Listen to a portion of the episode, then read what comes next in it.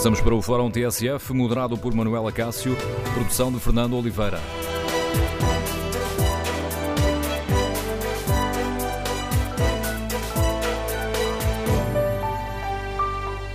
Bom dia. No Fórum TSF de hoje vamos debater a polémica sobre o aumento do salário mínimo nacional e queremos ouvir a sua opinião.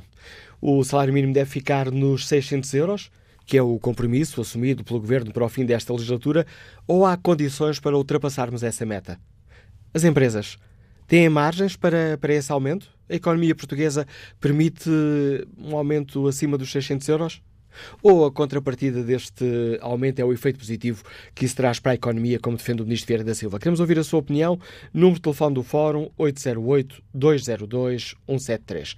808-202-173. Queremos ouvir a sua opinião no Fórum TSF.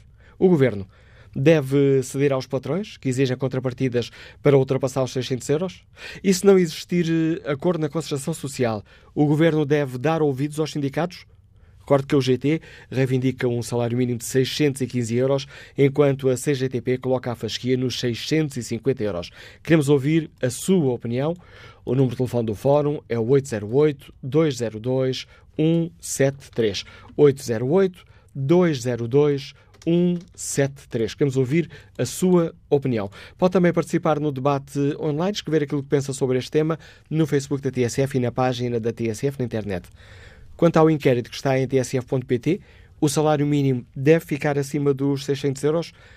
O resultado das primeiras votações é hum, claramente a favor do sim.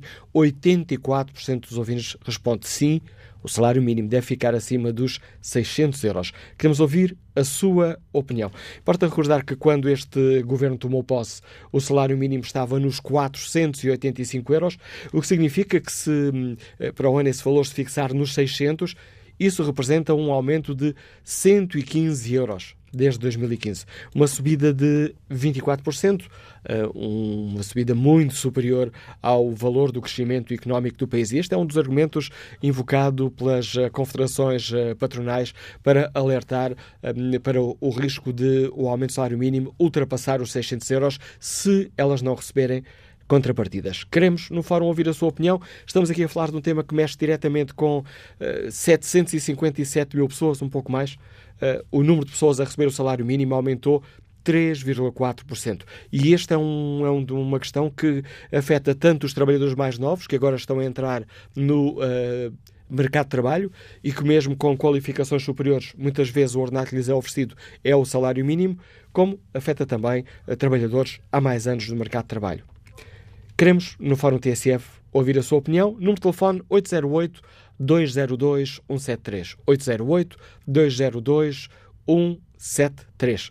O ordenado mínimo deve ficar nos 600 euros, que era o valor assumido pelo Governo e que é aceito pelas confederações patronais, que para ultrapassar esta fasquia exigem contrapartidas. Queremos ouvir a sua opinião. Recordo o número de telefone do Fórum 808-202-173. E antes ainda de iniciarmos o debate, vamos perceber como decorreu a reunião de ontem na Concertação Social, a reunião que deixou a porta aberta eh, para a questão que hoje dá moto aqui ao Fórum TSF, a reunião que deixou a porta aberta a um aumento do salário mínimo acima daquilo que foi assumido inicialmente pelo Governo, o Gneutel. Os patrões aceitam aumentar o salário mínimo para 600 euros em 2019 e até admitem ir mais longe, desde que haja contrapartidas, satisfazendo assim o objetivo dos sindicatos. Arménio Carlos, da CGTP, considera que não existem motivos para não se aumentar o valor para 650 euros. Nada impede que o salário mínimo nacional possa atingir os 650 euros e também tudo se perspectiva para que ele possa ter uma evolução significativa. Carlos Silva, da UGT, diz que se houver acordo entre patrões e sindicatos para um valor superior ao proposto pelo Executivo, o Governo não se vai opor. O Governo, estou convencido, pelas palavras do Sr. Ministro, que acompanhará um eventual aumento do salário mínimo para além dos 600 euros. Do lado dos patrões, António Saraiva, da CIP, avisa que as empresas só irão além dos 600 euros se houver do lado do Governo contrapartidas vertidas no orçamento do Estado. Que daí possa ainda vir condição melhor para a economia. Se assim não for, não alteraremos. Vieira Lopes, da Confederação dos Serviços, dá exemplos de áreas onde o Governo deve mexer. Tudo o que tem a ver com energia, tudo o que tem a ver com tributações autónomas, que são áreas em que uh, o Governo uh, não satisfaz uh, minimamente, até agrava o peso da carga fiscal sobre as empresas. Pelos agricultores, Eduardo Oliveira e Sousa pede alterações fiscais. A não acontecer. Neste momento, o salário mínimo é um facto consumado, é um facto conhecido, está previsto ser de 600 euros, não haverá condições para evoluir muito acima disso. Mas o Ministro do Trabalho, Vieira da Silva, que admite que se empregadores e sindicatos chegarem a acordo para um valor superior, o vai analisar, deixa o aviso. A contrapartida do aumento do salário mínimo é o que isso traz à economia. A contrapartida da evolução do salário mínimo nacional é ele próprio. É o efeito positivo que ele traz para a economia. É o facto de ajudar o crescimento da economia, ajudar a reduzir as desigualdades, que são algo que perturba sempre o funcionamento das economias. Foi a primeira reunião sobre o aumento do salário mínimo para 2019. A próxima está marcada para dia 30 e recordo que no ano passado, sem acordo entre os parceiros sociais, o Governo decidiu fixar o salário mínimo nos 580 euros. Está lançado o debate no Fórum TSF. Bom dia, professor João Duque. Bem-vindo ao debate. Professor João Duque é professor catedrático do Instituto Superior de Economia e Gestão e é comentador da TSF, do programa da TSF do Dinheiro Vivo, A Vida do Dinheiro. Bom dia, senhor professor. Confrontados com, com, este, aqui com esta hum, questão que divide eh, sindicatos eh, e patrões, teremos empresas com capacidade para um aumento do salário mínimo acima dos 600 euros. Há aqui diversos dados em cima da mesa. Bom dia, Manuela Cássio. Bom dia aos ouvintes. Um, eu responderia que isto depende do setor, basicamente, onde nós estamos a trabalhar. E porquê? Por exemplo, nas atividades financeiras, de acordo com as estatísticas que eu tenho acesso, eh, 2017, apenas 1,3% dos seus trabalhadores oferem um salário mínimo nacional. E, portanto, se pensarmos num banco, num segurador, por aí, é mexer uh, no salário mínimo uns euros em 1,3% dos trabalhadores não tem impacto nenhum na estrutura de custos, nem no pressário dessa instituição. E, portanto, isso não, não é minimamente relevante. No, uh, na franja oposta, digamos assim, no espectro destas percentagens, temos o alojamento uh, e a restauração e atividades similares, onde, de acordo com os dados de 2017, quase 36% dos trabalhadores, mais de um terço dos trabalhadores, oferem salário mínimo nacional. A imaginar, são as pessoas de limpeza, uh, camareiros, uh, alguns empregados de restauração, etc., e, onde há, portanto, uma percentagem muito elevada destes trabalhadores. Ora bem, se em alguns casos isto também não é, me parece que possa não ser muito relevante, noutros casos é, eu estou a pensar particularmente nas atividades turísticas, em que uh, vivem basicamente de oferta externa e onde, portanto, é importante a qualidade uh, e depois o preço, não é? Portanto, se perdermos um bocado de competitividade aí, é possível que com a abertura de mercados alternativos que começam neste momento a estar muito fortes no mercado europeu e mundial para atração de turistas, possamos aí ter algum problema. E, portanto, eu diria que se quiser de uma forma muito simplista, depende do setor. Eh, de um modo geral, e já agora depende do setor e até da própria evolução do setor. Porque já agora, no alojamento e restauração, se comparar os dados de 2016 com 2017 e até 2015, o que se tem verificado é que tem aumentado a percentagem de trabalhadores com, que oferem salário mínimo nacional.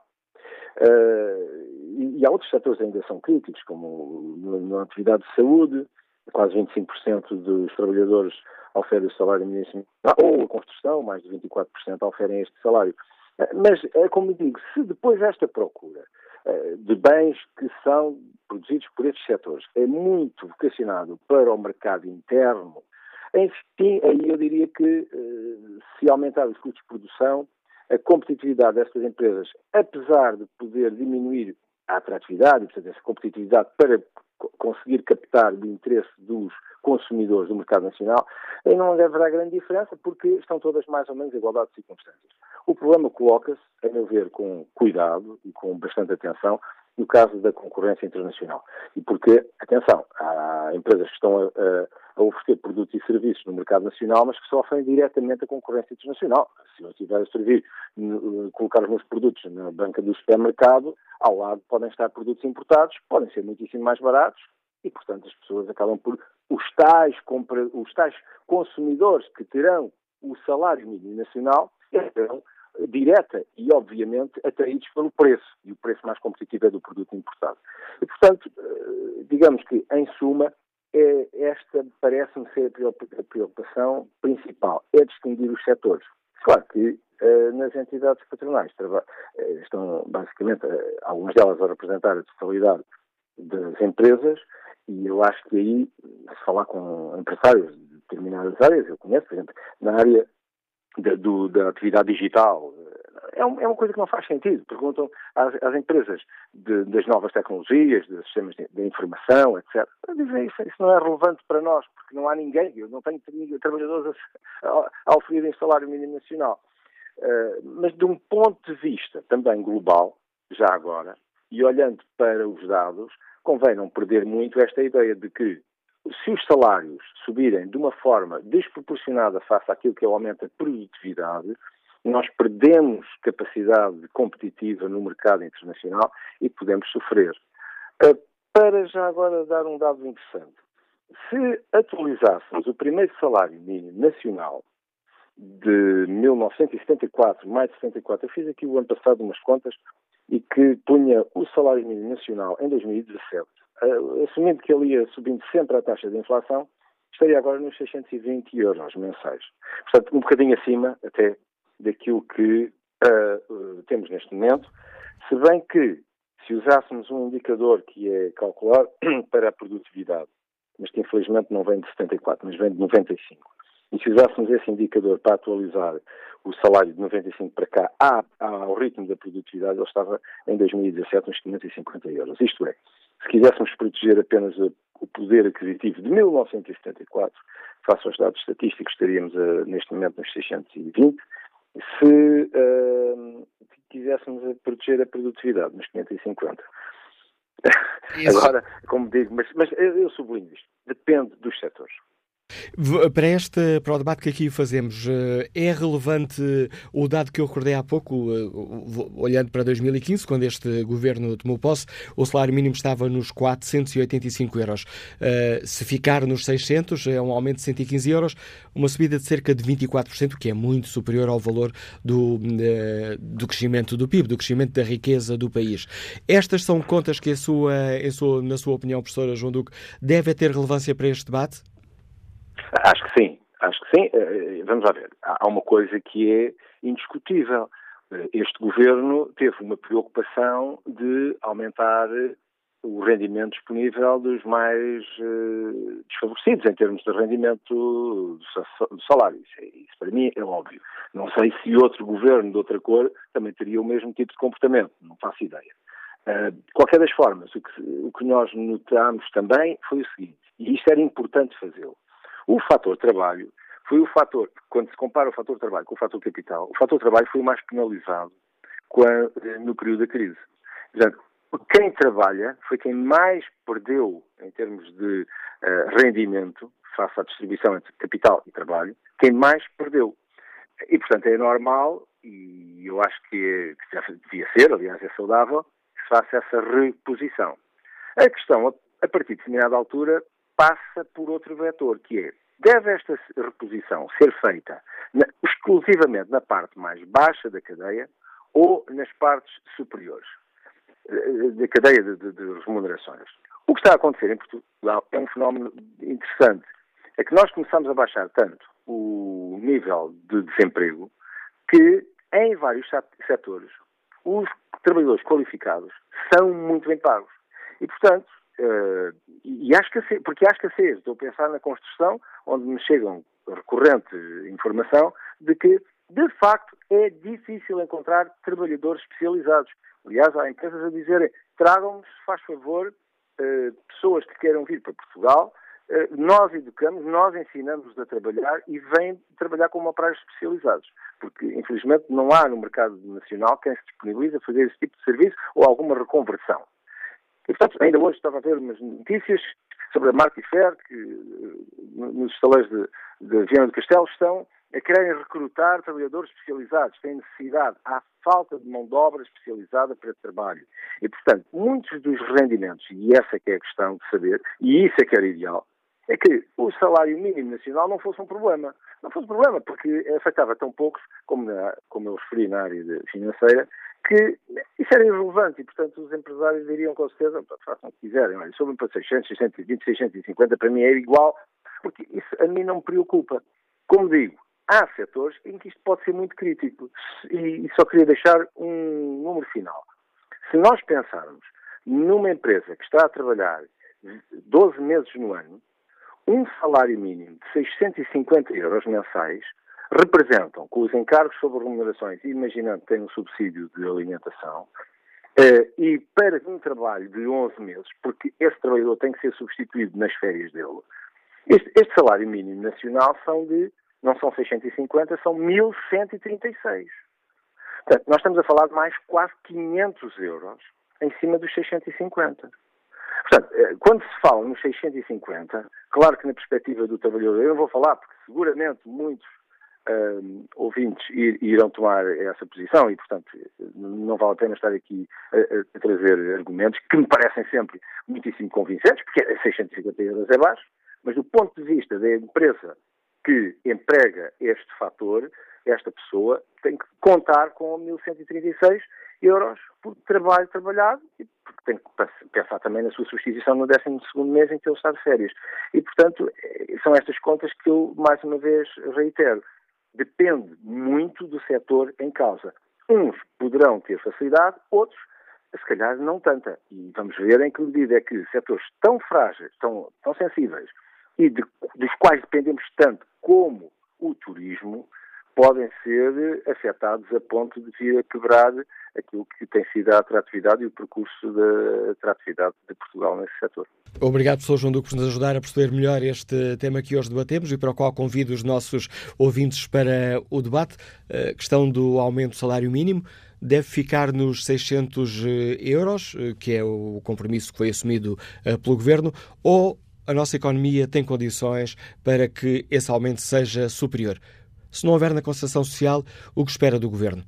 Uh, que fixe esse salário mínimo nos 600 euros ou que dê ouvidos aos sindicatos? Por exemplo, a UGT uh, propõe 615, a CGTP 650. E o Governo deve ou não ceder às uh, reivindicações dos empresários que pedem contrapartidas para que esse aumento seja superior aos 600 euros?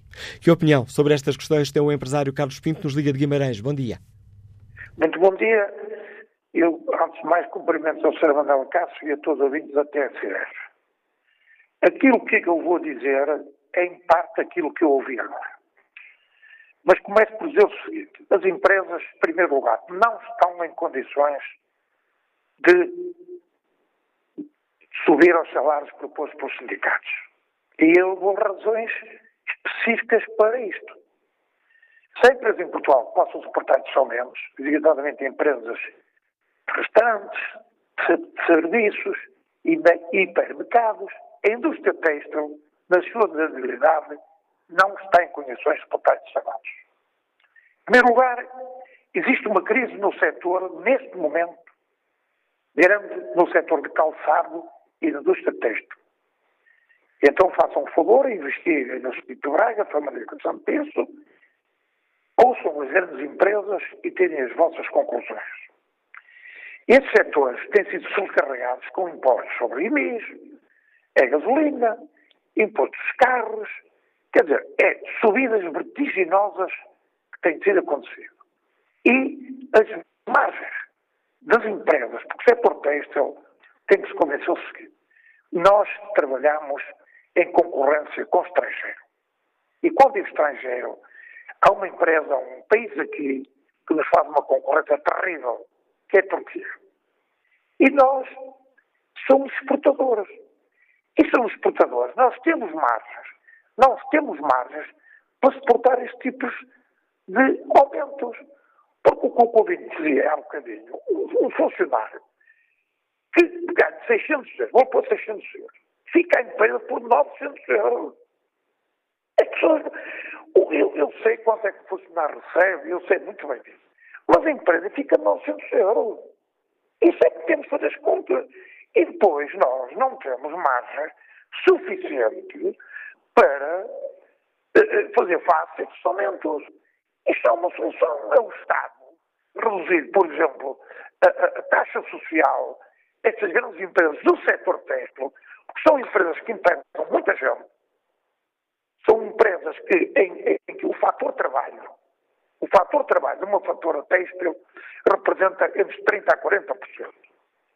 Portanto, as empresas, quando vão concorrer com o estrangeiro, não têm preço para exportar. E o país ressente disso, e o desemprego vai-se ressentir, as empresas cada vez estão mais dificuldade, e as pessoas têm que ter consciência disso. Eu entendo o sindicato, esse Arménio Soares, o o quê, não, nunca trabalhou, é, é dirigente sindical, isto também se estivesse no lugar dele, também era capaz de fazer o que ele faz. O governo também subindo os ordenados aos privados, a receita da segurança social alimentar, isto é bom para toda a gente. Toda a gente ganha. Ganha, parece que ganha. Porque depois as exportações vão diminuir. Porque só um setor, neste momento em Portugal, está em grande. Eu vou dizer qual é. É o setor automóvel. Vocês consultarem empresas aqui nesta zona, as empresas que ligam, que estão no setor automóvel, estão em grande. O setor têxtil e calçado está em crise. E, portanto, as pessoas, o governo, tem que ver, analisar, porque isto é tudo muito bonito, dá-me a impressão que estamos num país de rosas, mas não estamos. E então vai fazer, ah, indagar. Agora amanhã vai haver uma greve. As pessoas que venham aqui ao norte e deixam-se alguma empresa.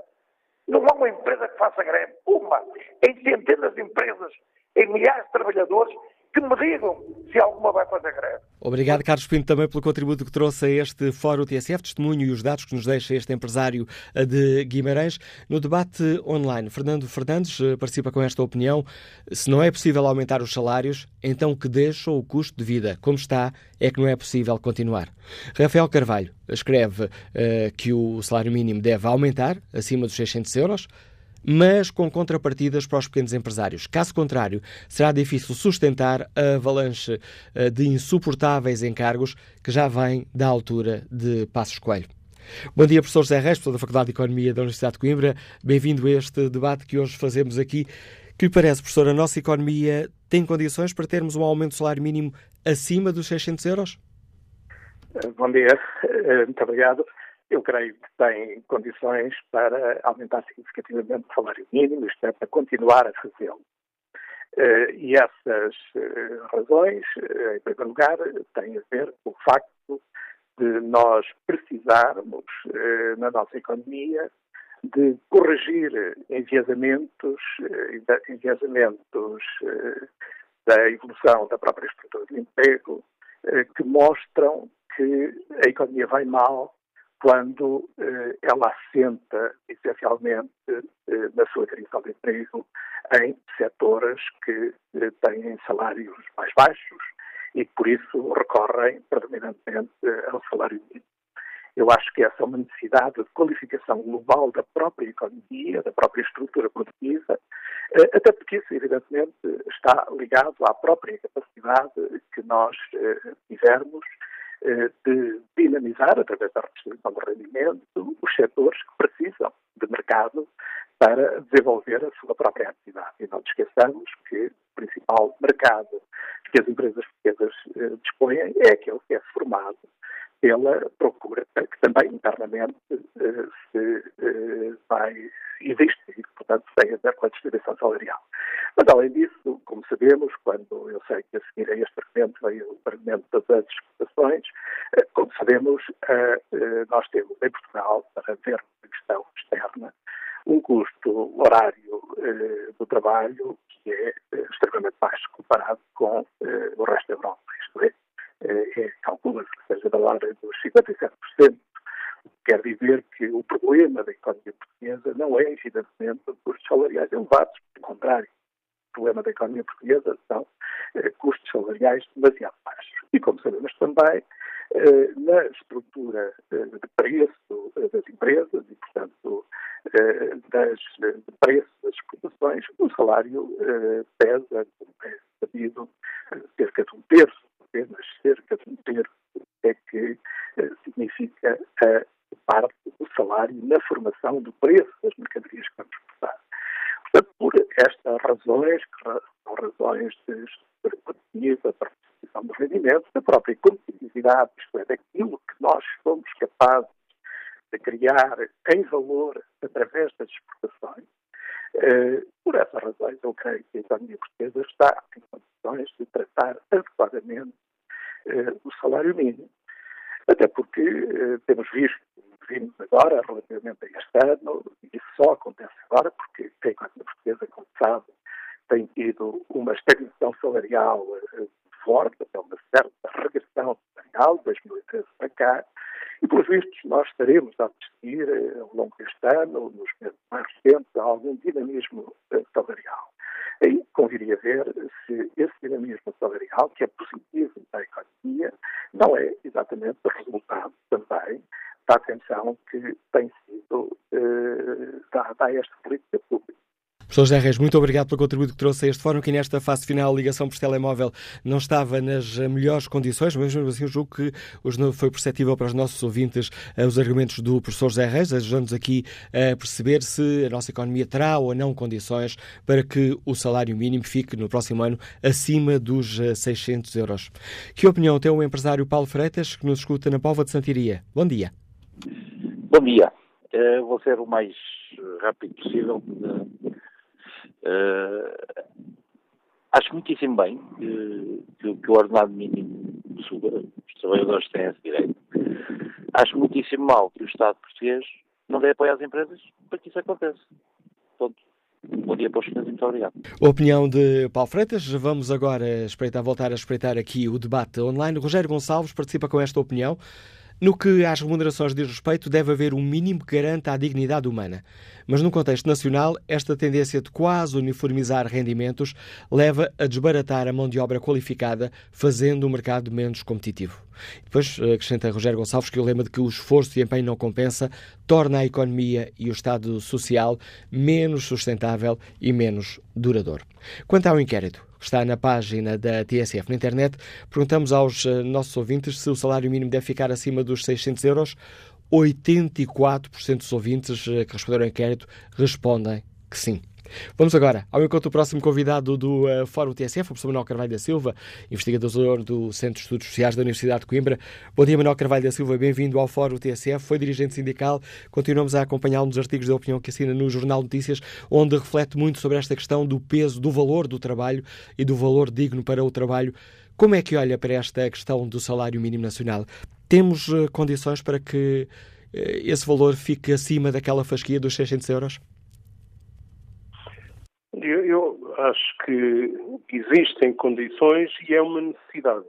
Eh, primeiro, há que relevar que as polémicas em torno do salário mínimo, que há uns anos atrás eram bem mais duras, havia quem argumentasse, às vezes com, com fundamentos quase, eh, quase de, de, de, digamos, de instrumentalização de conceitos que não deviam ser admitidos numa sociedade democrática, a ideia de que o salário mínimo prejudicava o emprego e prejudicava o conjunto dos trabalhadores, isso hoje está muito mais amortecido na sociedade portuguesa, mas e, e há uma constatação, é que a melhoria eh, que foi significativa nos últimos anos, a melhoria introduzida no salário mínimo, não prejudicou o emprego, antes pelo contrário, e tem tido, vamos ver se eh, daqui para o futuro começa a dar sinais ainda mais positivos, alguns efeitos eh, também dinamizadores de melhoria de salários. Eh, acho que está adquirido na sociedade, e é bom que esteja que é preciso um salário mínimo digno para combater desigualdades, para garantir níveis mínimos de, das pessoas. Eh, e a partir daqui eh, devemos discutir o salário mínimo num outro contexto, que é o contexto do combate pela qualidade do emprego e, e, desde logo é preciso pôr em evidência que não basta aumento, é preciso prosseguir o aumento do salário mínimo de forma eh, constante e sustentada, mas não basta aumentar os salários mínimos, é preciso eh, melhorar muito a contratação coletiva, senão não temos uma evolução dos salários do ponto de vista geral e continuamos com médias salariais muito baixas e, por outro lado, eh, voltar o, debate para questões muito mais estratégicas eh, para a economia nacional e para a vida de todos, todos nós. Eu gostava de colocar em relevo, ainda respondendo à sua questão, uma outra observação. Nós assistimos muito ao discurso, por vezes até os mesmos empresários que se queixam do salário mínimo eh, ser elevado, às vezes fazem discursos de apologia das tecnologias e que é preciso Portugal investir na modernização, e é, e é. Só que uma coisa não dá com a outra. Eh, as novas tecnologias eh, estão aí e o país precisa de apostar nelas, mas elas criam uma nova divisão internacional de trabalho e não estamos todos nas mesmas condições. E Portugal não pode cair numa lógica de captação de investimento e investimento de, grandes grupos eh, para utilizar mão de obra qualificada portuguesa numa lógica predadora e, e, isto apenas para alimentar uma situação interna de não melhoria generalizada da qualidade do emprego dos salários. Os patrões não podem cair nesta contradição. Eu acho que em vez de haver neste momento, como se assiste por vezes ainda em setores patronais fazerem uma, não é geral, não é? mas uma pedinchice em relação aos impostos, em relação a, a, a, a apoios às empresas, eu estou de acordo que haja políticas que sejam amigas do investimento privado, portanto que facilitem, que dinamizem, é preciso, o Estado tem que dar o exemplo. Mas, mas eh, repito, eh, não há possibilidade de fixarmos quadros qualificados se se mantiver aquilo que vem trazer um drama nesta sociedade portuguesa era a aceitação generalizada de qualquer coisa acima do salário mínimo já é suficiente. É isto, ouvir alunos de mestrado, de doutoramento, doutorados, como assistimos ao longo de um, de um bom número de anos, quase a submeterem-se a isto. Isto não, não pode ser.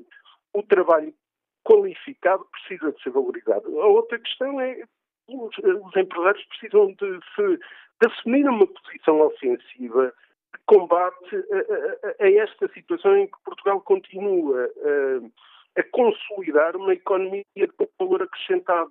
Nós não temos soluções, nem de crescimento, muito menos de desenvolvimento da sociedade, se continuarmos com persistência de, de, de, uma matriz de desenvolvimento com esta característica de, de, pouco valor acrescentado. Nem evoluímos na produtividade, nem evoluímos num conjunto de outras de, de, de outras componentes que são importantes. Permita-me ainda fazer uma outra observação, porque os, os setores empresariais falam muito da questão fiscal.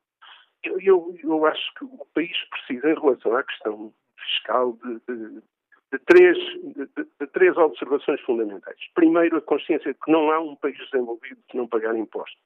De todos não pagarem impostos. Segundo, é preciso, e acho que a maioria, sem dúvida que há um peso fiscal sobre um, uma, uma certo, um certo conjunto de empresas, pequenas e médias, que às vezes pesa, mas a grande questão é colocar os grandes grupos, a especulação, a pagarem impostos e, por outro lado, criarmos uma outra cultura. É uma coisa que, que nos afeta a todos e que a mim me, me, me perturba, porque, repito, todos nós somos somos atingidos, portanto, quando nos dizem eh, quer fatura ou não quer fatura.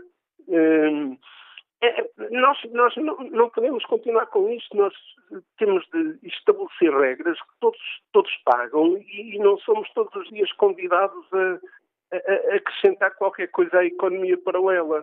Portanto, por um lado, eh, as pressões para, para haver muito mais justiça no pagamento de impostos, por outro, um, também uma, melhor, uma cultura de responsabilidade de todos e, e, uma evolução na distribuição da riqueza. O fator trabalho nos últimos anos perdeu, nos últimos anos, quando digo último, já vai para aí em 8 ou 9, perdeu uma, uma fatia muito grande daquilo que lhe pertencia. E este desequilíbrio precisa da melhoria do salário mínimo, precisa da melhoria do, do, dos salários em geral, repito, se, por um lado, há travões à subida do salário mínimo Por outro, continua-se a não, a não ter, na maior parte dos setores, uma negociação coletiva, efetiva, eh, de harmonização no progresso.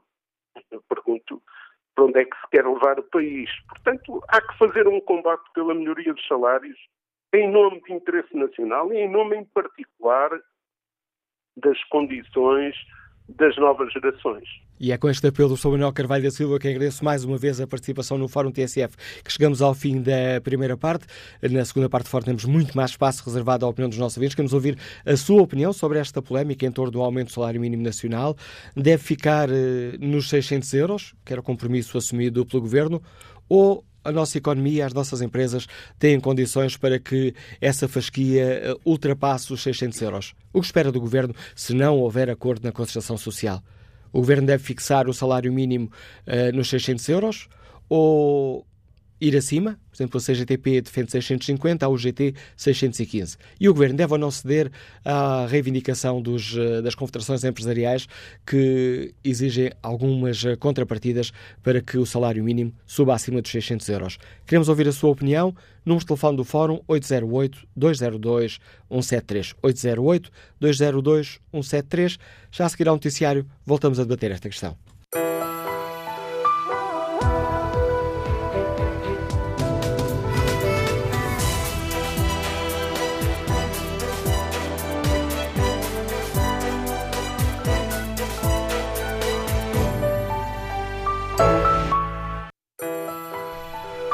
Retomamos o Fórum TSF na coordenação Manuela Cássio com a produção de Fernando Oliveira.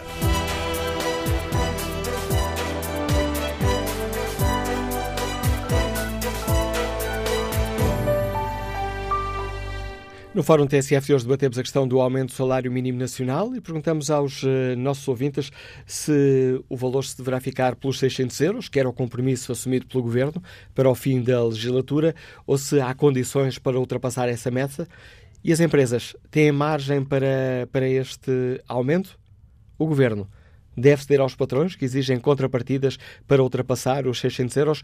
Queremos ouvir a opinião dos nossos uh, ouvintes. André Cardoso participa no debate online com esta opinião. Bem, nos últimos quatro anos o salário mínimo nacional subiu bastante, não há dúvidas. Mas durante quantos anos não teve uma subida efetiva? E nessa altura os patrões não falaram?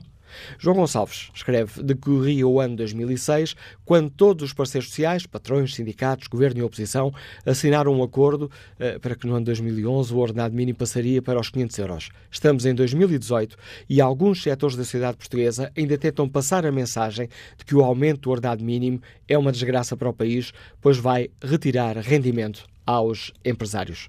Quanto ao inquérito que está na página da TSF na internet, Perguntamos se o salário mínimo deve ficar acima dos 600 euros. 88% dos ouvintes responde que sim.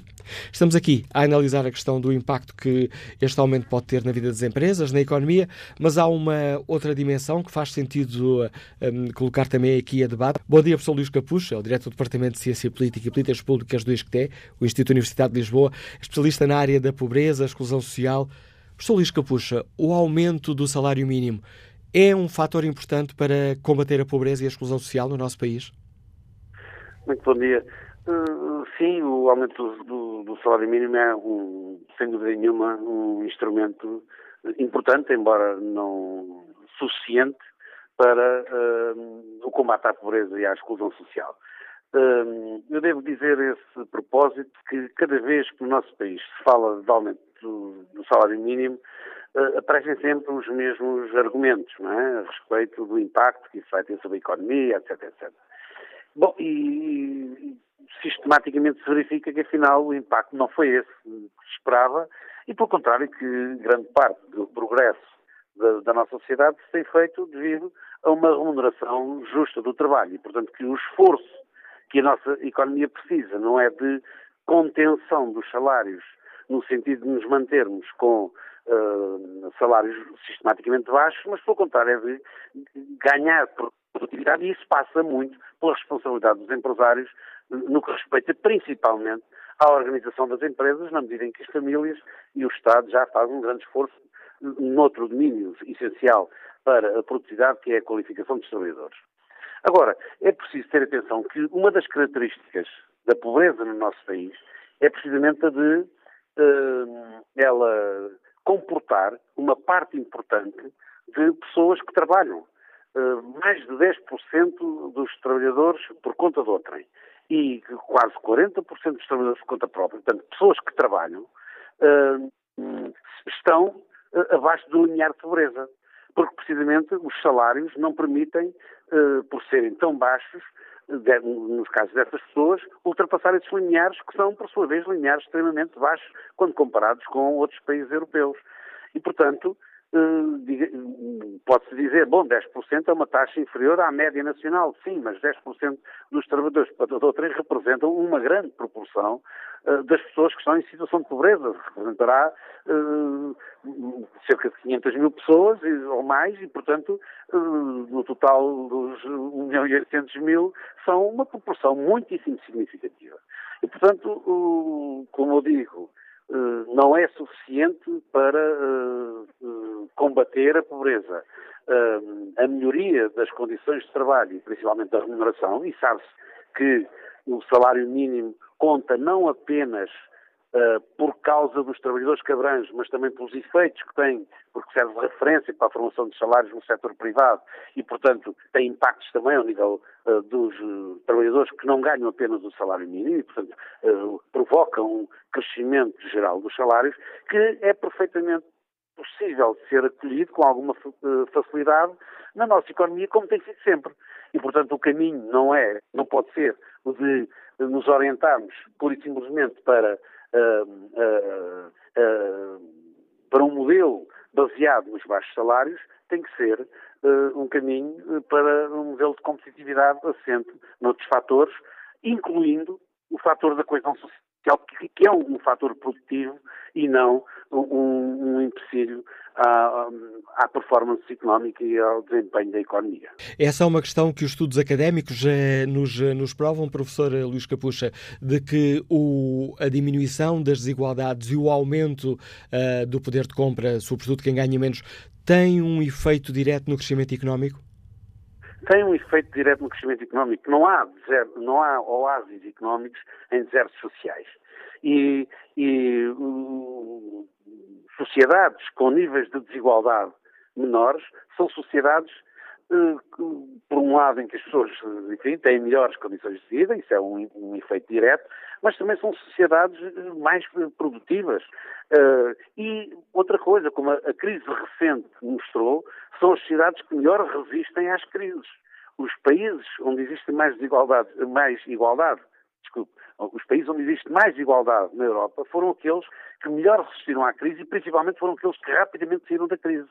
Os países onde os níveis de desigualdade eh, são maiores e onde os níveis salariais são mais baixos, eh, são aqueles países que mais prolongadamente sofreram com a crise e, portanto, eh, não é, é falso que, que uma distribuição mais equitativa do trabalho e do valor do trabalho feito numa determinada sociedade possa contribuir para, enfim, para criar obstáculos ao desenvolvimento económico. Pelo contrário, a qualidade da sociedade eh, e o trabalho tem uma grande importância eh, nessa qualidade da sociedade, eh, é efetivamente um fator produtivo que não pode ser esquecido. Obrigado, professor Luís Capucha, também pelo importante contributo que trouxe à reflexão que fazemos no Fórum TSF em torno desta questão do valor do aumento do salário mínimo. O professor Luís Capucha dirige o Departamento de Ciência Política e Políticas Públicas do ISCTE, o Instituto Universitário de Lisboa, é especialista nestas áreas da pobreza e exclusão social. Diogo Barros é trabalhador por conta própria, Liga-nos do Porto. Bom dia. Bom dia. Olha, antes de mais, dá bom dia a toda a gente, cumprimento a toda a gente. Respondendo muito, muito rapidamente à questão, eu acho que sim, porque se o grande tecido de empresas que paga o ordenado mínimo tem lucros tão grandes, acho que tem margem suficiente para aumentar os, os salários. Agora, por outro lado, visto eu que estou na geração dos 30, acho que há um paradigma que, deve, que se deve mudar na nossa sociedade, onde é os direitos trabalhistas e a defesa do trabalhador, porque se é tão raro um trabalhador da minha geração ficar efetivo numa empresa, vista a promiscuidade entre as empresas e as empresas de trabalho temporário, acho que isso tem que ser, tem que ser revisto para, para poder dar condições de trabalho e, de facto, as pessoas começarem a ter prospecção de vida e, E, e assim é muito complicado para, para, para esta, esta situação. Por isso acho que o, a discussão deve ser vista através de outro prisma, que não só o aumento, mas sim também a regeneração do, da política, das, das, das leis de trabalho. Não sei se o Diogo Barros é trabalhador por conta própria, por, eh, por vontade própria ou por força das, eh, das necessidades? Por força, por força das da vida, porque o que eu vejo da minha geração e até de círculos de amigos é, é contratos de três anos com empresas de trabalho temporário, chega a altura de passar a empresa a efetivarem, são mandados embora, recebem uma chamada passado um mês para, para fazerem outros, para entrar outra vez no ciclo de, três anos de contratos a, a, tempo, a temporários, não é? Portanto, acho que, acho que se deve retirar alguns direitos ou alguma, algum proteccionismo que é o trabalhador, visto que o proteccionismo é para gerações já nos 40, 50 e 60. E, no fundo, somos nós que alimentamos a pirâmide da segurança social e esta situação tem que ser revista, porque, principalmente, olha, por exemplo, inspirar-se no modelo suíço, onde, onde, se, onde se uma empresa quer, quer romper o, o, o contrato com o trabalhador, rompe, mas também as suas contribuições, tanto são por uma, uma reforma fixa, como, ou então, por exemplo, uma reforma suplementar, onde, onde o privado e o, e o, onde o empregador e o, e o empregado entram, entram, entram com remunerações uh, proporcionais aos dois para, para uma reforma pessoal. Agora, acho, acho que hum, isto, isto vai ter que mudar para algum lado, porque senão estamos a entrar num, numa, num capitalismo tal onde o que ganhamos é para despesa e chegamos ao fim do mês, ou ainda mais grave, chegamos a, a, a, uma idade adulta, ou escolhemos pagar a conta da luz, ou escolhemos pagar a renda de casa nos nossos medicamentos. E isto vai ter que mudar para algum lado e, e, e, os nossos políticos têm que começar a ser mais sérios. Porque é escândalo atrás de escândalo e não vejo ninguém preocupado com o povo e com a sociedade em si. Uh, e pronto, esta é a minha opinião. E agradeço o seu, o seu contributo, Diogo Barros, testemunho deste trabalhador por conta própria que nos liga do Porto. Seguimos até a Vila Flor para escutar o empresário agrícola David Coimbra. Muito bom dia. Uh, há um problema de base na nossa economia. As empresas, uh, mais de metade delas, estão abaixo da linha d'água. As que têm salário mínimo, obviamente que isso vai afetá-las também. A situação já não é fácil, eu penso que toda a economia está numa situação de grandes dificuldades e, portanto, isto também terá efeitos. Eu chamaria a atenção também que nunca se fala na qualidade do trabalho. nós, enfim, pronto, é, é o direito ao trabalho, toda a gente recebe a mesma coisa próximo disso. Eh, eu tenho eventualmente empregados que se pagasse metade estavam muito bem pagos, eh, outros que pagam o, eh, o, se pagasse o dobro não estariam ainda bem pagos. Portanto, tudo isto é, é muito, muito relativo e deveria fazer-se uma outra pergunta. Eu acho que estas coisas deviam ser estudadas, se estuda tudo, estuda-se a influência da seca na taxa de juros ou dos incêndios ou qualquer coisa, e não se estudam as questões concretas quantos empresários haverá a ganhar menos do que o salário mínimo nacional? Quantos? E, e alguns têm eh, empregados a, a receber o salário mínimo. Portanto, tudo isto eh, eh, portanto, tem de ser equacionado e tudo isto deveria ter um fórum, um fórum, eu diria, organizações que refletissem sobre isto e que estas decisões não fossem tomadas exclusivamente por, por políticos e por questões políticas, mas por questões técnicas e de conhecimento. Relativamente às contrapartidas, pronto, os, os dirigentes dos empresários são pessoas que estão bem na vida provavelmente, eh, para eles estão preocupados com o IRC e outras coisas assim. Eh, os pequenos empresários não estão preocupados com isso porque, infelizmente, não pagam IRC. Portanto, IRC é lucro, deve ser tributado e, e, portanto, eh, não, não haveria necessidade disso. Agora, o que não há na nossa economia é condições de funcionamento não aspectos que são fundamentais para o nosso desenvolvimento. Um deles é o financiamento das empresas a banca é hoje, e não tenho receio de desmentir, sei do assunto, a banca é hoje um, um cancro da nossa economia. Eh, portanto, quer pelas taxas de juro que pratica para estas empresas com mais dificuldades, quer por cima, ainda por cima, o reembolso que lhes exige continuamente acima das suas capacidades. Isto, tecnicamente, é um absurdo completo. E, e eticamente, ainda pior. Mas uh, continuam a fazer isto são completamente burros, porque nem sequer do seu negócio percebem. E eh, estão a destruir eh, as empresas e o emprego no país. Portanto, é preciso criar condições.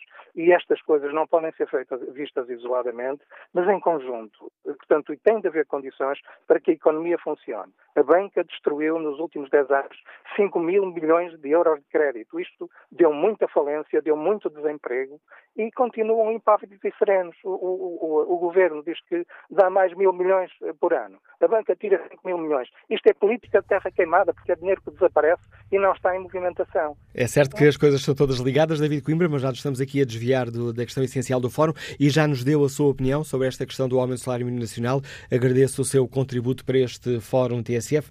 Espreito aqui o debate online e João Louro participa com esta opinião, respondendo à pergunta uh, que fazemos, se o salário mínimo deve ficar acima dos 600 euros, e responde desta forma. É muito simples. Sou divorciado por exemplo, ganho 600 euros por mês, tenho um filho, pago 300 euros de renda, mais luz, gás, água, escola, transporte para o trabalho, alimentação. E o resto vive do quê? 650 é muito? Por favor, exclama João Louro. Isidro Rodrigues participa com esta opinião. Não sou contra o salário mínimo, mas os ordenados que há 10 anos atrás eram de 600 euros continuam nesse valor. Só sobe o salário mínimo e os salários médios deixam de existir. Vamos agora ao encontro do uh, Dr. Pedro Brás Teixeira, economista, é o diretor do Gabinete de Estudos do Fórum para a Competitividade. Muito bom dia, bem-vindo a este, a este debate. As nossas empresas, o nosso tecido empresarial, têm condições para um aumento do salário mínimo acima dos 600 euros? Professor Pedro Brás Teixeira. será certamente complicado. era preferível, aliás, isso estava no, no, no programa do PS, que se criasse um escalão negativo no IRS. O que é que é isto? É, para os rendimentos mais baixos, as pessoas, em vez de pagarem IRS, que neste momento não pagam, passavam a receber um subsídio. Isto era uma forma uh, de conseguir aumentar o rendimento destas pessoas sem aumentar os custos das empresas. E, portanto, era a solução ideal e é a solução que estava no programa do PS. Uh, nós temos em Portugal uma das dívidas externas mais elevadas do mundo. E isso foi isso que nos chamou, nos fez pedir ajuda à Troika. E, portanto, e nós estamos com problemas de competitividade. Este ano prevê-se que o saldo externo baixe. Portanto, estar a mexer nos salários, aumentar os custos das empresas no atual contexto é arriscado é arriscado porque podemos eh, desfazer eh, o trabalho que fizemos eh, depois, desde o tempo da Troika. E, portanto, estar a correr o risco de termos que voltar a pedir ajuda é um risco muito grande. Portanto, isto, portanto, as condições económicas não são favoráveis a um aumento do salário mínimo. Era preferível que houvesse eh, este subsídio às pessoas que ganham menos, eh, vindo do orçamento do Estado. E, aliás, há aqui assim, um aspecto muito importante que é importante referir, que é, até 2007, o salário mínimo era o referencial para os aumentos das prestações sociais. Só que em 2007 criou-se o indexante de apoios sociais, em que, eh, que passou a subir muitíssimo menos do que o salário mínimo. Porque a partir daí, o aumento do salário mínimo já não tinha custo nenhum para o Estado. E então, era só para as empresas. E então o, o Estado o que fez foi uh, aceitar aumentos muito grandes do, do, do, salário mínimo, enquanto este indexante de apoios sociais ficou congelado entre 2009 e 2016 e neste momento aquele que era o anterior, que devia ser igual ao salário mínimo, está, em 2018 está em 428,90 euros. Atenção, portanto, isto, se, se nós tivéssemos, se não tivesse aquela, havido aquela alteração em 2007, não? se calhar o salário mínimo não estava muito acima destes 428 euros. Portanto, isto é para ver que realmente esta disparidade, o Estado, naquilo que lhe custa dinheiro, só subiu até 428 euros, mas para as empresas já subiu para 580 euros. Portanto, há aqui, sim, no fundo, uma grande dualidade de critérios que é a política social paga pelo Estado é pobrezinha e a paga pelas empresas exige que seja muito generosa. Ora, isto é uma grande duplicidade de critérios e eh, o Estado não tem grande autoridade moral para dirigir às empresas este mundo e o outro. que o Estado devia fazer era a, a, a, tal coisa que estava no programa do PS, estava no programa do PS, que era criar um escalão negativo de IRS. O professor Pedro Bastos Teixeira, eh, como é que hum, olha para o argumento que ontem foi uh, avançado pelo ministro uh, Vieira da Silva, quando foi confrontado com o pedido de contrapartidas por parte do Estado, ou a nível de, hum, de fiscal, a nível também dos, dos, custos, dos, custos, dos custos de contexto das empresas, por exemplo, da, da energia, e o ministro Vieira da Silva respondeu que a contrapartida do aumento do salário mínimo é o efeito positivo que esse aumento traz por si só uh, para uh, o crescimento económico. Aceita este, este argumento? Não, não aceito porque uh, nós, de novo, esse tipo de lógica económica foi aquela que nos conduziu aos braços da Troika. Nós não podemos estimular a, a economia portuguesa pelo lado da procura porque isso traduz-se em mais importações e em déficits externos. E nós temos uma, uma dívida externa das mais elevadas do mundo e não podemos correr riscos por essa via. E, portanto, não é aceitável o, a argumentação do Ministro da, da, Segurança Social. Aliás, eu uh, defendo que as empresas deviam exigir que só aceitam o aumento do salário querem aumentar o salário mínimo em 20 euros, então o governo tem que aumentar o indexante de apoios sociais pelo menos em 20 euros. Porque se o governo diz que não tem dinheiro para aumentar aquilo que pesa no bolso, então as empresas também não têm. Há um dado há pouco, logo na abertura do, do Fórum TSF, o professor João Duque uh, deu-nos aqui conta de umas contas uh, que fez, tendo como referência 2017. E se a atualização do valor do salário mínimo uh, desde 74 tivesse em conta a inflação. Desde quando? Desde 74 Desde 1974. Uh, se tivesse em conta a inflação, aí. Mas de, deixe-me só chegar ao fim, professor Pedro Brás Teixeira. Se tivesse em conta a inflação, então, uh, em, o ano passado, em 2017, o ordenado mínimo deveria estar nos 620 euros. Mas se tivesse em conta a produtividade, devia estar nos 550 euros. É possível traçar aqui um pouco uma bissetriz? É, sim, vamos ver. Um, o, o, aumento do salário mínimo em 64 foi quando foi o ano em que ele foi criado, foi um, uh, criado a um nível completamente disparatado, completamente desfasado da economia portuguesa e provocou, e esse foi um dos motivos que levou à primeira pedido de ajuda ao FMI. Porque é preciso ter presente que os salários representam metade do PIB. Metade do PIB são salários. E ainda bem que assim é. E, portanto, um aumento excessivo dos salários traduz-se é, em, em déficit externo. Portanto, os salários são importantíssimos, representam metade do PIB. Nós não podemos andar a brincar com os salários.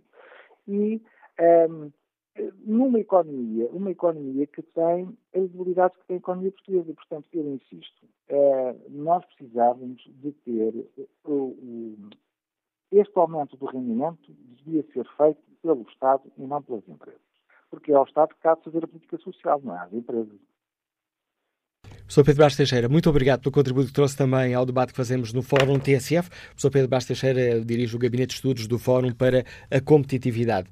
Que opinião tem a professora, já aposentada, Graça Ferrão, que nos escuta em Coimbra? Bom dia. Bom dia. Olha, primeiro quero cumprimentar o Fórum, que considero um verdadeiro serviço público de informação e de, e de participação. Depois, Queria dizer-lhes que, não sendo economista, não sei pronunciar exatamente sobre a situação das empresas perante o salário mínimo, mas vou apenas indicar algumas linhas de força, que serão também linhas vermelhas, relativamente ao que me parece este assunto. Primeiro, o salário mínimo, dizer a uma pessoa que ganha 600 euros que isso lhe chega para viver é quase um insulto. Compreendo perfeitamente, portanto, em princípio, considero que o salário mínimo deve, deve subir, efetivamente mas chama a atenção para a questão da desigualdade neste país. Esperar eh, que se pague a um, a um operário ou uma empregada doméstica 650 euros ou 700 uh, eh, e esperar que depois um engenheiro, um jovem engenheiro colocado que traz para casa 750 euros lhe possa pagar, uh, é uma utopia. Portanto, é fundamental que se revejam todas as políticas salariais, embora eu compreenda que o salário mínimo vai empurrar outros salários, e por isso é importante aumentá-lo. Uh, mas, mas, ter presente a questão da desigualdade e pensar de uma forma muito séria nos salários de topo. Não é possível uma sociedade manter-se quando, eh, eh, portanto, operários altamente especializados, como são os licenciados, eh, trazem para cá, ganham até mil euros, normalmente é o que ganha hoje a classe média, e, e ver um funcionário de topo, um economista geralmente ou um gestor, que ganha 30 e 40 vezes isso, não é possível um desequilíbrio destes manter-se. E, portanto, penso que aí está um grande problema. Uh, grande problema se, se, não o quiser encarar, porque se o quiser encarar também se resolve. Cada pessoa é formada para exercer a sua função. Deve fazê-lo com brio e com dedicação. E, portanto, não compreendo porque é que um gestor, para gerir bem, tem que ganhar 30 ou 40 vezes mais do que os outros. Depois, queria também referir que a questão da economia paralela, que é um prejuízo para todos eh, tem realmente uh, alguma, alguma razão, assenta de alguma forma no, no, valor elevadíssimo de IVA que se paga em Portugal. Enquanto o IVA for 23%, é, muito, é, é, é difícil imaginar que as pessoas prescindam de recorrer a essa economia paralela. Obrigado, professora Graça Ferrão, por eh, ter participado neste debate do Fórum TSF. E que opinião tem eh, José Teles, é industrial, sócio-gerente de uma empresa que nos liga de Penafiel. Bom dia. Bom dia. Então, eh, antes de mais, um obrigado ao Fórum pela oportunidade que me dão e deixá-los desde já os parabéns pelo, pelo vosso trabalho e dizer-lhes que que eu uh, faço a gestão de uma empresa de reparação automóvel há cerca de 30 anos, por conta própria, e sempre defendi que o ordenado mínimo devia ser muito mais alto do que aquilo que é. E que me desculpem o, os meus colegas, tanto do ramo, do meu ramo como de outros, porque, na minha opinião, eu acho que está muita gente aproveitar-se do, dos ordenados mínimos baixos e aproveitar a mão de obra barata para fazer concorrência desleal dentro das empresas. Se não vejamos, nós passamos um momento de crise tremendo. Eu ouvi falar uh, aqui no fórum, dentro dos textos, dentro do calçado, que estamos a, a entrar novamente numa crise, etc., que não é possível e não sei o quê. Agora eu pergunto: se eu pagar mais aos meus funcionários, os meus funcionários vão ter mais dinheiro para gastar nas empresas dos outros, vão ter mais dinheiro para comprar calçado, para comprar têxtil, para ir ao café, etc, etc, etc. Os outros, se pagarem mais aos funcionários deles, eles também vão ter dinheiro para gastar em minha casa. Será que isso não é fazer crescer a economia? E depois eu pergunto, o setor têxtil entra em crise. Eu conheço várias empresas e com todo respeito, eu devo dizer, eh, no momento de crise, foi o momento que se venderam mais veículos topos de gama foi, momento, foi momentos de muita gente mostrar que era grande. E então, dentro desses parâmetros, não houve mais uns trocos para acrescentar um ordenado mínimo. E ter respeito por quem trabalha para nós? Pergunto eu. A pergunta que nos deixa José Teles, nos liga de Penafiel, mais um contributo para este fórum, a TSF. Uh, Domingos Belo é engenheiro mecânico, liga-nos de Lisboa. Bom dia. Sim, muito bom dia. Obrigado pela oportunidade. Uh, eu gostaria de deixar aqui só algumas ideias e alguns comentários. Um deles é que, relativamente ao salário mínimo, eu creio que, por um lado, isto trata-se exclusivamente de, do reconhecimento da dignidade humana. Porque um empregador, se, se acha que um, que um funcionário só vale 10, uh, não lhe vai pagar nunca 20. E parte da. Ele tem que ter a noção de quanto é que um funcionário, uh, para exercer uma boa função, para ser responsável e para poder ser responsabilizado pelo que faz, uh, quanto é que lhe tem de pagar. Por um lado, eu uh, com funções de gestão, não paga ninguém o salário mínimo na empresa onde estou, não contrato ninguém pelo salário mínimo, aumento os salários de acordo com o rendimento que as pessoas dão e a sua importância para a empresa. Mas, por outro lado, acho que em certas funções, se me aparecer alguém, como acontece como uma senhora há bocado falou, sobre mercado, mercado paralelo, se aparece alguém uh, a oferecer-se por uh, eh, 100, não, não faz sentido que um serviço uh, menos, uh, menos complexo pagar a alguém mais do que isso. Isto depois uma pessoa entra aqui numa, num, num ciclo vicioso porque aparecem pessoas que precisam e estão dispostas a trabalhar por menos dinheiro. As empresas não têm uh, disponibilidade para pagar salários mais altos porque a concorrência é brutal. E, chega uma certa altura nós estamos todos a praticar salários baixíssimos para conseguir uh, ser, uh, para conseguirmos ser uh, competitivos, não só em Portugal como lá fora, e isto acaba por dar nessa situação. Relativamente ao salário mínimo, acho que é uma questão de, de dos empregadores assumirem o seu dever e, e, que, e um empregador que considera que pagar a uma pessoa 500 euros ou 580 euros por mês, ou que essa pessoa é 580 euros por mês, que isso é bom, é um empregador que não tem a mínima noção das dificuldades da vida das várias pessoas. Mas ele também tem a que lutar pela empresa, não é? E as empresas, hoje em dia, são feitas para dar dinheiro e, e não para dar dinheiro só aos empregados. Se uma empresa não dá, não recebe. Uh, e, e, acaba por ser um bocadinho assim. Eu sei de, de funcionários que ganham uh, muito dinheiro, muitos deles mais do que os próprios chefes, porque são bons. E a empresa, como precisa deles, paga-lhes bem. Uh, por outro lado, também temos a situação, como falaram aí há bocado, da economia paralela. A economia paralela e os recibos verdes. Se eu não tenho condições de pagar 580 euros a alguém, mais o subsídio de refeição, uh, acabo por uh, uh, adotar a opção de contratar pessoas a recibos verdes ou arranjar pessoas em part-time e depois pagar-lhes por fora, de outra maneira. E é o que acontece aqui no nosso mercado. E depois temos as empresas que fazem isso, a conseguir praticar preços muito mais baixos e o mercado a cair porque depois não têm qualidade, porque não conseguem uh, uh, praticar bons preços porque as pessoas não são qualificadas e acaba por ser uh, uma situação muito desagradável para o nosso mercado. Finalmente, só falar de uma, de uma de duas situações que falaram, que é o, o,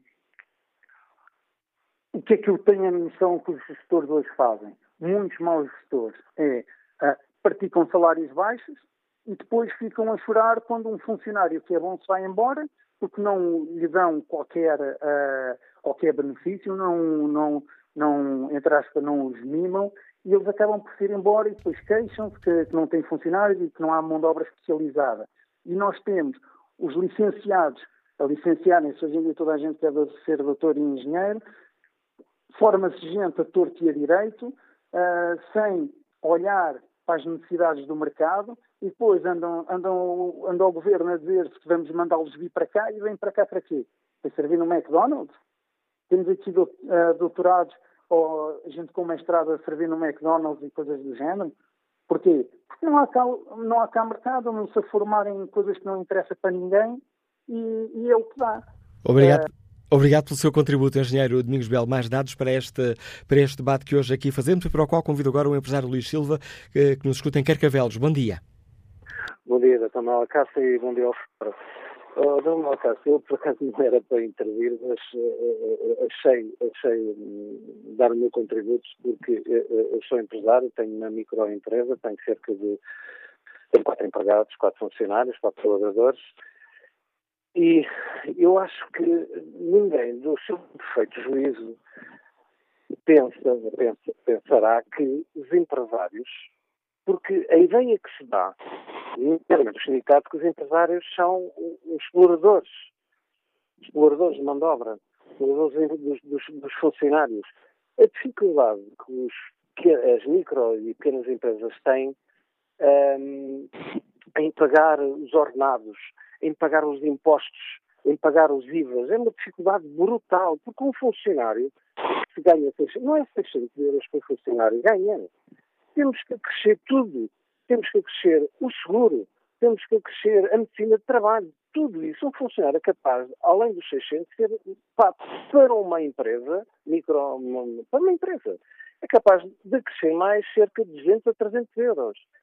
Qualquer empresário, naturalmente, quer ter o funcionário, o colaborador, feliz, contente, e, nomeadamente, se ganhar bem, naturalmente que o funcionário vai para a empresa contente, feliz e, e, e naturalmente que o seu, o seu contributo vai ser melhor e a sua produtividade vai ser melhor. Portanto, essa situação de achar que, que os empresários são todos os maus da fita, têm todos bons carros, têm, têm os dinheiros guardados no banco, têm grandes empresas, isso é tudo uma falácia. Os, eh, os pequenos empresários têm dificuldade enorme em manter postos de trabalho, em pagar os impostos, porque são altíssimos, pagar contribuições uh, sociais são, é, são brutais, brutais. Portanto, temos de ter cuidado. Naturalmente que eu uh, uh, adoraria que os meus funcionários ganhassem mil, mil e quinhentos, dois mil euros. Adoraria, porque era sinal que eles teriam, a minha empresa estaria bem, a ganhar, a faturar muito bem, e que os meus funcionários iam todos os dias para o trabalho felicíssimos. Eles vêm porque eles percebem as dificuldades, eles sabem as dificuldades e, e sabem que se realmente não, não, não, não, não tiverem motivados para trabalhar, que eu terei que dispensar algum funcionário porque eu não vou conseguir aguentar. Obrigado, Luís Silva, pela participação neste debate, a opinião e o testemunho deste empresário que nos liga de Carcavelos. Quanto ao debate online, Luís Andrade Jesus participa com esta opinião. O ordenado mínimo deve existir para que eh, se garanta a subsistência dos trabalhadores com dignidade. O seu valor devia ser determinado com base nos valores de mercado e não com o número que se manda para o ar sem qualquer base sustentável. Neste momento, fruto dos impostos indiretos, acho que o salário mínimo, mesmo de 600 euros, não garante o mínimo de dignidade em muitos casos. Mas acho que, em paralelo, a base do salário mínimo deveria assentar numa tabela de profissões com valores de salários para todos os setores, incluindo o setor público-estatal, pois não se compreende que exista uma tabela para as empresas e outra para os funcionários do Estado e com taxas de atualização diferenciadas, de modo a que existisse menos discrepância entre os ordenados. Quanto ao inquérito que está na página da TSF na internet, perguntamos se o salário mínimo deve ficar acima dos 600 euros. 86% dos ouvintes considera que sim. Vamos agora à análise política com o Anselmo Crespo, editor de política da TSF. Bom dia, Anselmo. Estamos Olá, aqui a falar de uma questão também eminentemente política. O ano passado, sem acordo na Constituição Social, foi o Governo a fixar uh, o valor nos uh, eh, 580 euros. Esta é um, pode ser também uma arma aqui da, importante neste momento pré-eleitoral, neste momento de negociação entre o Governo e os parceiros de esquerda? Pode ser uma arma importante para os três parceiros de esquerda, para o Partido Socialista, obviamente, mas sobretudo para o Partido Comunista e para o Bloco de Esquerda, que uh, eu acho que vão ser aqueles que vão tentar capitalizar mais este aumento do salário mínimo. Uh, e, na verdade, eu acho que há boas razões para o fazerem, porque, de facto, esta, uh, estas atualizações que existiram nos últimos, nos últimos anos e que, vão, e que vai voltar a acontecer para o próximo ano, resulta, em grande medida, dos acordos que foram estabelecidos à esquerda esquerda e que uh, deram, uh, uh, que provocaram esta solução de governo. isso foi um ponto de honra, sobretudo do Partido Comunista Português, é bom dizê-lo, mas também do Bloco de Esquerda, que sempre insistiu muito nessa questão do aumento do salário mínimo.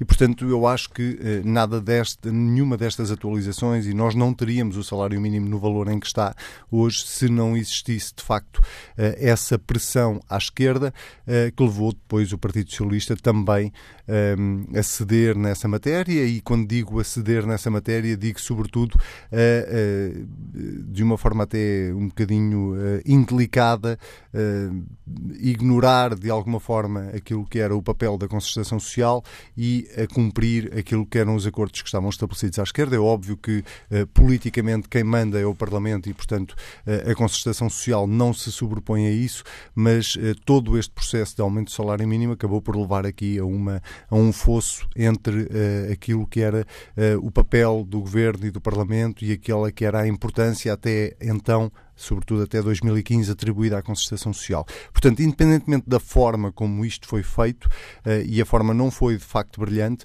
devo recordar, aliás, que uh, há um momento de tensão grande entre o governo e o Bloco de Esquerda, sobretudo, uh, e, também entre o, e também com o Partido Comunista, quando o governo se propõe compensar os patrões com uma descida da taxa social única para poder aumentar o salário mínimo.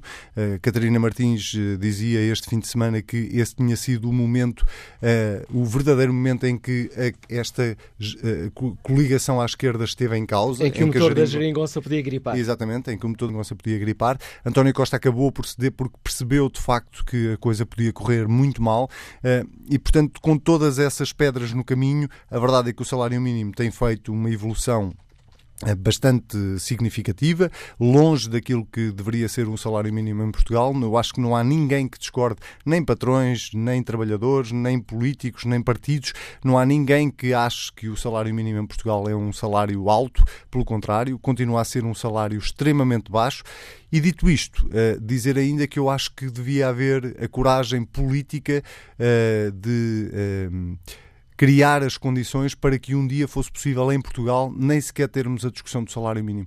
Uh, acho que só o facto de discussão uh, é também o sintoma daquilo que tem sido a evolução da economia portuguesa nos últimos 40 e tal anos, uh, e isso significa que a economia portuguesa verdadeiramente nunca conseguiu arrancar e ter um, um crescimento digno que permita depois ao país, às empresas, terem condições para crescer mais, para serem mais competitivas e, naturalmente, que permita aos trabalhadores não terem salários tão baixos como aqueles que existem em Portugal. Nós estamos a discutir o salário mínimo de 600 euros, mas é só para recordar que quem ganha 700 euros ganha muito mal, quem ganha 800 euros ganha muito mal e quem ganha 1000 euros continua a ganhar muito mal.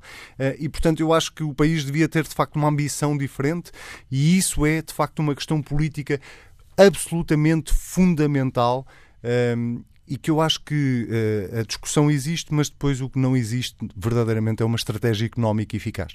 Análise do Anselmo Crespo, editor de política da TSF, a encerrar o debate que hoje aqui fazemos, fizemos, o Anselmo estava a falar de quem ganha 700 ou 800 euros. Ora, neste momento, quem entra no mundo do trabalho pode contar, em média, com um ordenado de pouco mais de 700 euros.